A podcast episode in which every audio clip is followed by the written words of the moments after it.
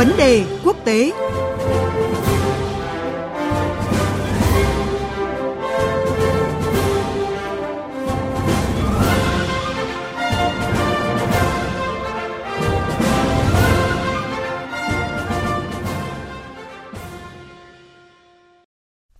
Thưa quý vị, thưa các bạn, quân đội Burkina Faso đã lên nắm quyền trong một cuộc chinh biến, bắt giữ tổng thống và giải tán chính phủ. Diễn biến chính trị tại quốc gia được coi là nghèo và bất ổn nhất ở châu Phi này đang khiến dư luận quốc tế thêm quan ngại về tình hình an ninh khu vực. Trước Burkina Faso, châu Phi cũng đã chứng kiến các cuộc đảo chính khác ở Mali, Guinea, Sudan trong năm 2021, đe dọa nghiêm trọng đến tiến trình chuyển đổi dân sự ở khu vực, đưa châu lục này trở lại kỷ nguyên của bất ổn và chia rẽ. Để phân tích rõ hơn về những bất ổn tại châu Phi, biên tập viên Thanh Huyền sẽ có cuộc trao đổi với phóng viên Tuấn Nguyễn, thường trú Đài Tiếng Nói Việt Nam tại Ai Cập, theo dõi khu vực Trung Đông, châu Phi. À, xin chào phóng viên Tuấn Nguyễn. À, thưa anh, trong à, những cuộc chính biến gần đây ở một số nước châu Phi thì các lực lượng nổi dậy hầu như luôn đưa ra những lý do giống nhau để lật đổ các chính phủ, đó là tham nhũng, quản lý yếu kém và nghèo đói. Diễn biến chính trị gần đây ở Burkina Faso thì có xuất phát từ những nguyên nhân đó hay không ạ thưa anh? Vâng, chỉ trong vòng 10 tháng, khu vực châu Phi đã chứng kiến 4 cuộc chính biến và mới đây nhất là sự kiện bất ổn tại Burkina Faso. Ngày 24 tháng 1, một nhóm binh sĩ nổi loạn trong quân đội đã tuyên bố bắt giữ Tổng thống Roch Kabore trong một doanh trại quân đội và phế chốt ông. Lực lượng binh biến cũng tuyên bố nắm quyền kiểm soát đất nước, đồng thời giải tán chính phủ và quốc hội, đình chỉ hiến pháp và đóng cửa biên giới. Bất ổn chính trị và bạo lực tại các nước châu Phi đều có những sắc thái và đặc thù riêng, song nguyên nhân sâu xa nhìn chung vẫn là tình trạng quản lý yếu kém, nghèo đói, tranh giành quyền lực, cạnh tranh về lợi ích kinh tế và các nguồn tài nguyên. Bên cạnh vấn đề xung đột sắc tộc, có một thực tế nghịch lý là dù châu Phi sở hữu nguồn tài nguyên dồi dào và có vị trí địa chính trị quan trọng, nhưng đây lại là khu vực nghèo đói nhất trên thế giới, nơi mà chỉ tính riêng số người nghèo cùng cực ở vùng cận Sahara đã vượt con số 500 triệu, chiếm một nửa dân số châu lục. Bất ổn tại Burkina Faso cũng xuất phát từ chính những nguyên nhân trên. Đây là một trong những quốc gia nghèo nhất ở vùng hạ Sahara với khoảng 45% trong gần 21 triệu dân sống dưới mức nghèo đói.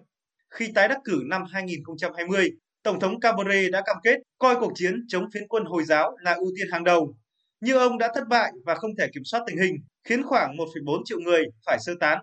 Riêng trong năm 2021, các vụ tấn công của phiến quân đã cướp đi sinh mạng của khoảng 1.100 người.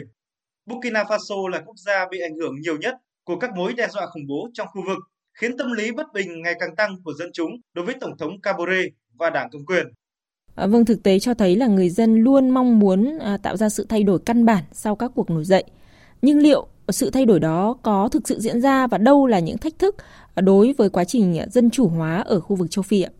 Vâng, kể từ khi các quốc gia châu Phi giành được độc lập vào những năm 1960, khu vực này đã chứng kiến hơn 200 cuộc chính biến.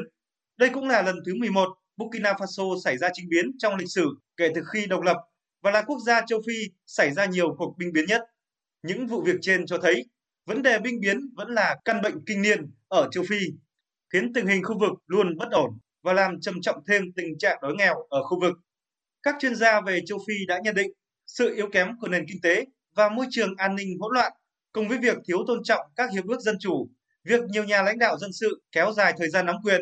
cùng với xung đột sắc tộc và bộ lạc là những yếu tố tạo ra môi trường cho các cuộc chính biến quân sự, làm phức tạp thêm tình hình và tước đoạt lợi ích của người dân từ các nguồn tài nguyên thiên nhiên khổng lồ sẵn có. Các cuộc chính biến gần đây tại Burkina Faso hay những sự kiện tương tự trước đó tại Sudan, Guinea, Mali, Cộng hòa Sát cùng với những căng thẳng mới tại Ethiopia, Libya có nguy cơ đảo ngược quá trình dân chủ hóa mà châu Phi đã trải qua trong hai thập niên, đưa châu lục này trở lại kỷ nguyên của các cuộc chính biến và chia rẽ. Để đưa châu Phi trở thành một khu vực ổn định và phát triển thịnh vượng, nhiệm vụ đặt ra đối với lãnh đạo các nước là xử lý triệt để mọi vấn đề tồn tại như nghèo đói, thất nghiệp, tham nhũng, xung đột sắc tộc, cạnh tranh lợi ích và tranh giành quyền lực. Đồng thời, chính phủ các nước cần tìm cách củng cố niềm tin của người dân thông qua các chính sách phát triển kinh tế và an sinh xã hội nhằm cải thiện cuộc sống. Vâng, ở Burkina Faso là một thuộc địa cũ của Pháp ở châu Phi và là một trong năm nước mà Pháp triển khai binh sĩ để hỗ trợ lực lượng địa phương chống lại các nhóm phiến quân Hồi giáo. Ờ, có nhận định cho rằng là các cuộc chính biến liên tiếp ở Mali, Cộng hòa Sát và giờ đây là Burkina Faso thì ờ, sẽ tạo điều kiện để các nhóm cực đoan kiểm soát vùng lãnh thổ rộng lớn hơn, gây ra những cái bất ổn khó lường cho khu vực. À, quan sát những diễn biến ở đây thì anh đánh giá như thế nào về những nhận định đó?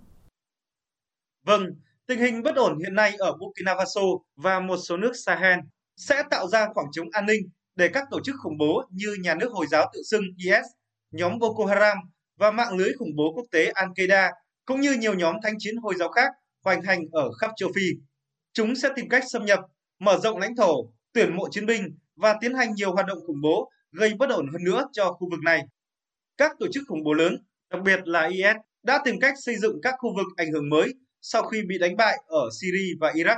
Tổ chức này đang chuyển hướng chiến lược sang Tây Phi, đặc biệt là khu vực Sahel và Sahara, vì nơi đây có các yếu tố thuận lợi cho chủ nghĩa khủng bố và cực đoan phát triển. Giống như các nước khác trong liên minh chống khủng bố khu vực Sahel, lực lượng an ninh Burkina Faso vẫn dựa vào sự hỗ trợ từ Pháp. Nước này đã triển khai 5.100 binh sĩ tới khu vực trong khuôn khổ chiến dịch Barakhen để ngăn chặn các phần tử thanh chiến. Tuy nhiên, sau 8 năm triển khai lực lượng chống khủng bố tại Sahel, Pháp đang mong muốn rút khỏi khu vực này. Điều này sẽ để lại khoảng trống an ninh mà các phần tử thanh chiến có thể khai thác và kích thích thu hút thêm dòng chảy các chiến binh nước ngoài và khu vực. Các số liệu thống kê cho thấy các nhóm khủng bố đã gia tăng hoạt động ở châu Phi trong năm 2021, đi kèm với mức độ gia tăng bạo lực nhằm vào dân thường. Do vậy, nhu cầu đặt ra là phải tăng cường hợp tác trong khu vực trong nỗ lực làm suy yếu ảnh hưởng của các tổ chức khủng bố, đồng thời tập trung vào các nỗ lực phát triển kinh tế, cải thiện đời sống người dân nhằm xóa bỏ môi trường cho chủ nghĩa cực đoan và khủng bố phát triển. Vâng, xin cảm ơn phóng viên Tuấn Nguyễn với những thông tin vừa rồi. Thưa quý vị và các bạn, có thể thấy là bất ổn chính trị và bạo lực tại các nước châu Phi đều có những sắc thái và bối cảnh đặc thù ở mỗi nước. Song nguyên nhân sâu xa thì vẫn là tình trạng đói nghèo, tranh giành quyền lực, cạnh tranh về lợi ích kinh tế và các nguồn tài nguyên hay là xung đột sắc tộc. Giới phân tích cũng cho rằng bất ổn chính trị có thể xảy ra thường xuyên hơn ở châu Phi trong những năm tới và điều này sẽ đẩy châu Phi vào tình trạng bất ổn nghiêm trọng, qua đó khiến tình hình kinh tế ngày càng tồi tệ hơn. Một lần nữa xin được cảm ơn biên tập viên Thanh Huyền và phóng viên Tuấn Nguyễn, thường trú Đài Tiếng Nói Việt Nam tại Ai Cập, theo dõi khu vực Trung Đông châu Phi với những thông tin vừa rồi.